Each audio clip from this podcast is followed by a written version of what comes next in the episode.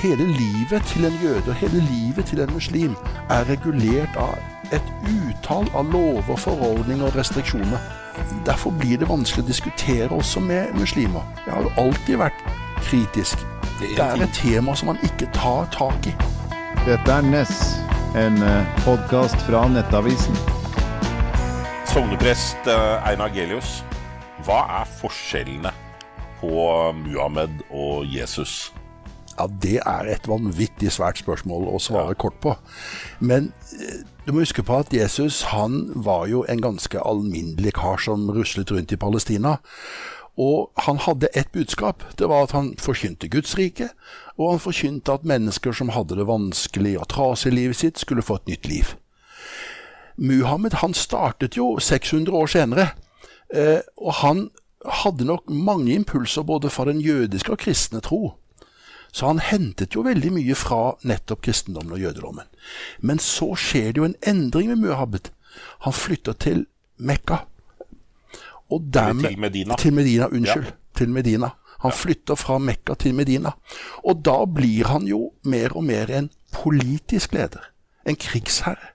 Og det er klart at Jesus var jo ingen politiker. Han var heller ingen krigsherre.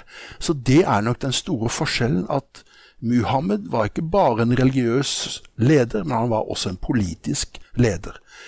Og det er nok den store forskjellen mellom han og Jesus. Og, og, og hva slags uh, Hvilke uttrykk gir det seg i teologiske forskjeller? For jeg, jeg føler at hvis jeg tar en vanlig uh, Den norske kirken, da, så vil den være veldig opptatt av å betone hvor likt islam og kristendommen er. Mm. At det nesten går ut på ett. Mens jeg umiddelbart tenker at det er en vanvittig stor forskjell på det kristne budskap som er vendt så til de grader mot kanskje det neste liv, og en nesten umenneskelig krav om uh, å hjelpe de neste, til den islamske verden, hvor gjerne gudsbeviset som blir lagt frem, er jo nettopp den voldsomme veksten imperiet fikk, det arabiske imperiet fikk i århundrene etter Muhammeds død? Altså, du vet eh, Historien er jo slik at vi har en felles arv i at det er eh, Både jødedommen og kristendommen og islam har jo mange av de samme røttene, så å si, i Midtøsten. Det er det ene. Og så har de det felles at de er monoteistiske. Dvs. Si at både kristendommen og jødedommen og islam tror på én gud, i motsetning til hinduisme og buddhisme, hvor man har et vell av guder. Og så er det denne arven, som sagt, kristendommen bygger jo veldig mye på Det gamle testamentet, som jo er jødenes bibel. Og som jeg sa i stad, Muhammed bruker jo veldig mye av både det jødiske og kristne tankegodset hvis du leser Koranen, så vil du jo se at der står det jo masse om Jesus. Det står masse om Maria, Jesu mor.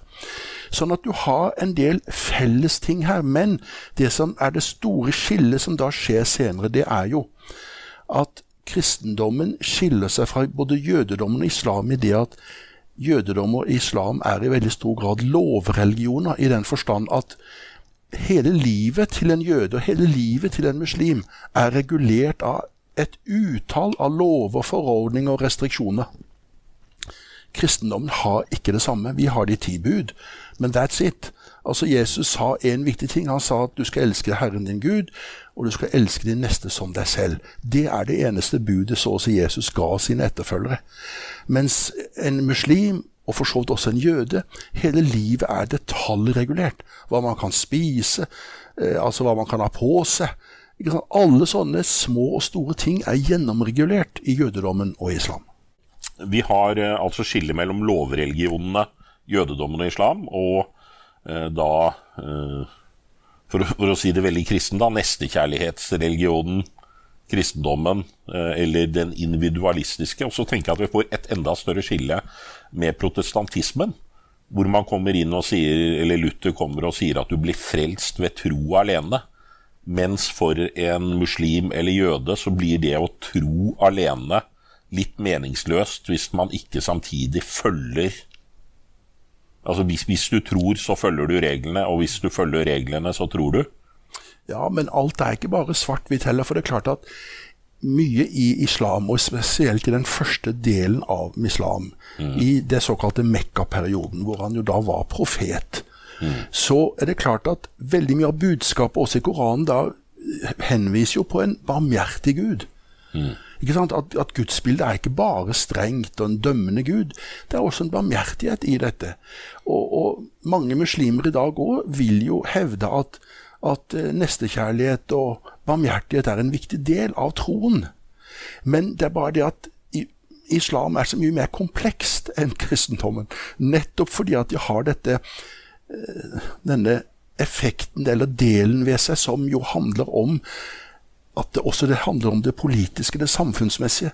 Altså Islam er på mange måter også et slags samfunnssystem. Det er en ideologi ved siden av å være religiøs, et religiøst livssyn. Det er det som gjør det så, så, så, komplekst, og som gjør det egentlig veldig utfordrende i møte med islam. For det ser man jo, at for en muslim så handler det ikke bare om å gå til moskeen og be, men det, men det, men det regulerer jo hele samfunnslivet. Det regulerer jo f.eks. ekteskapslovgivningen. Det, det, det, regulerer hvem man kan være gift med, f.eks. Altså helt og, der kommer det kanskje frem en forskjell. Altså en imam er minner vel så mye i, kanskje om en dommer som om en prest, for å si det sånn. Det er like mye lovregulatorer som uh, ja. ja. Det er jo det er jo det er litt komplisert, fordi at muslimene har Koranen på sin side ikke sant? Som, som fundamentet. Men så har man også alle disse hadithetene, altså disse tekstutlegningene og forståelsene av korantekstene. Det er liksom sånn Muhammed levde og fortolket ja, Koranen. Og, ja. Som også da tolker og prøver å forstå Muhammeds lære og budskap. Og det er klart at dette, dette er et utall av tekster. Det er så komplisert og så mye at jeg tror de færreste egentlig har oversikt over dette uttalet. Men det gjør jo det også veldig komplisert å forholde seg til islam, fordi at man ser at også der er det mange forskjellige retninger. Du har jo sunni-muslimer, du har shia-muslimer. Sånn og man ser jo at det er en intens krigføring også dem imellom.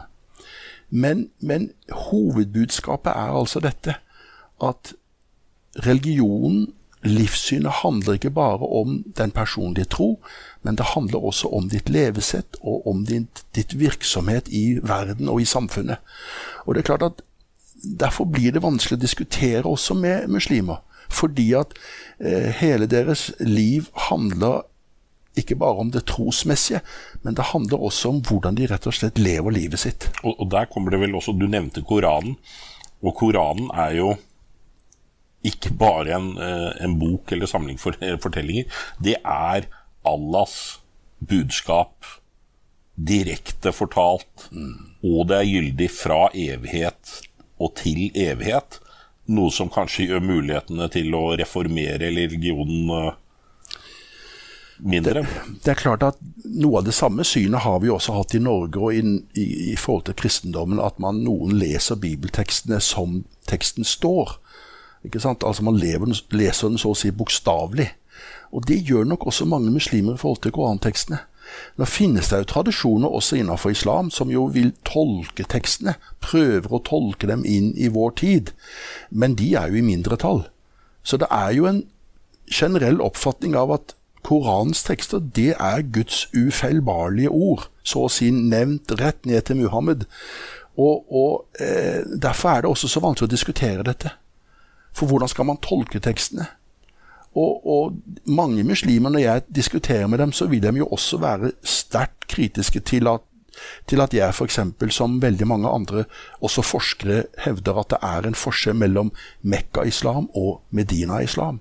At man ser et skille også i korantekstene fra den tiden hvor Muhammed var i Mekka, og til han drar til Medina og blir en politisk leder. Og, og regulerer samfunnet. Og det er klart at det er som sagt vanskelig å diskutere med muslimer om dette. Eh, men jeg prøver jo, og har prøvd å sette i gang noen debatter, men det er vanskelig. Hvordan, hvordan har det vært å, å, ta opp det her, også i Den norske kirke? Blir du, blir du populær av det her? Nei, jeg blir jo sånn? ikke populær. Jeg blir jo tvert imot eh, upopulær av å diskutere med muslimer og diskutere om islam. Fordi du da veldig fort blir møtt med, det er at du da er islamofobisk. Eh, jeg er til og med blitt beskyldt for å bedrive løgn eh, i min utlegning og min, min, tolkning av islam. Så det er klart at det er veldig sterke ord som brukes. Man blir mistenkeliggjort, og man blir litt marginalisert. Men jeg tenker at det er så viktig å reise disse spørsmålene. Jeg har jo hele mitt presteliv, når jeg har holdt på med dette i 30 år, vært utrolig kritisk til Kirken og Kirkens teologi. Jeg har jo alltid vært kritisk i forbindelse med hvordan Kirken skal forstås og Kirkens rolle. Men når jeg da bruker de samme, den samme kritikken den samme måten å argumentere på overfor til islam, så blir jeg bare feid vekk. Og Det er det som er så underlig, spesielt med den politiske venstresiden i Norge òg, som jo har vært så kritisk til kristendommen, så kritisk til Kirken. Men de bruker jo ikke de samme spørsmålene, samme kritikken mot islam. Så islam er på mange måter blitt en religion som, som blir nesten Ja, man tør ikke ta i det engang, altså. Fordi at man blir så kan risikere å bli så marginalisert. Og mange blir jo også faktisk truet ved å har, du engasjert. blitt truet, eller? Jeg har heldigvis ikke blitt truet. Ikke jeg har ikke det. Nei. Jeg har ikke blitt truet. Men det er klart at jeg opplever jo at uh, i f.eks. kirkelig sammenheng så, så, så, vil jo ikke folk snakke om dette. Det er, det er et tema som man ikke tar tak i. Hvorfor ikke? Jeg tror det handler om en frykt, en generell frykt overfor islam. Og det har jeg prøvd å si noe om, at jeg tror at veldig mye av den, eh, den så å si, eh, kritikken og frykten som islam er blitt, er blitt del nå de, i Europa de siste tiårene, handler jo veldig mye om alle disse terroranslagene. All den volden, all den kontrollen og hatet som vi ser, som utføres i Allahs navn.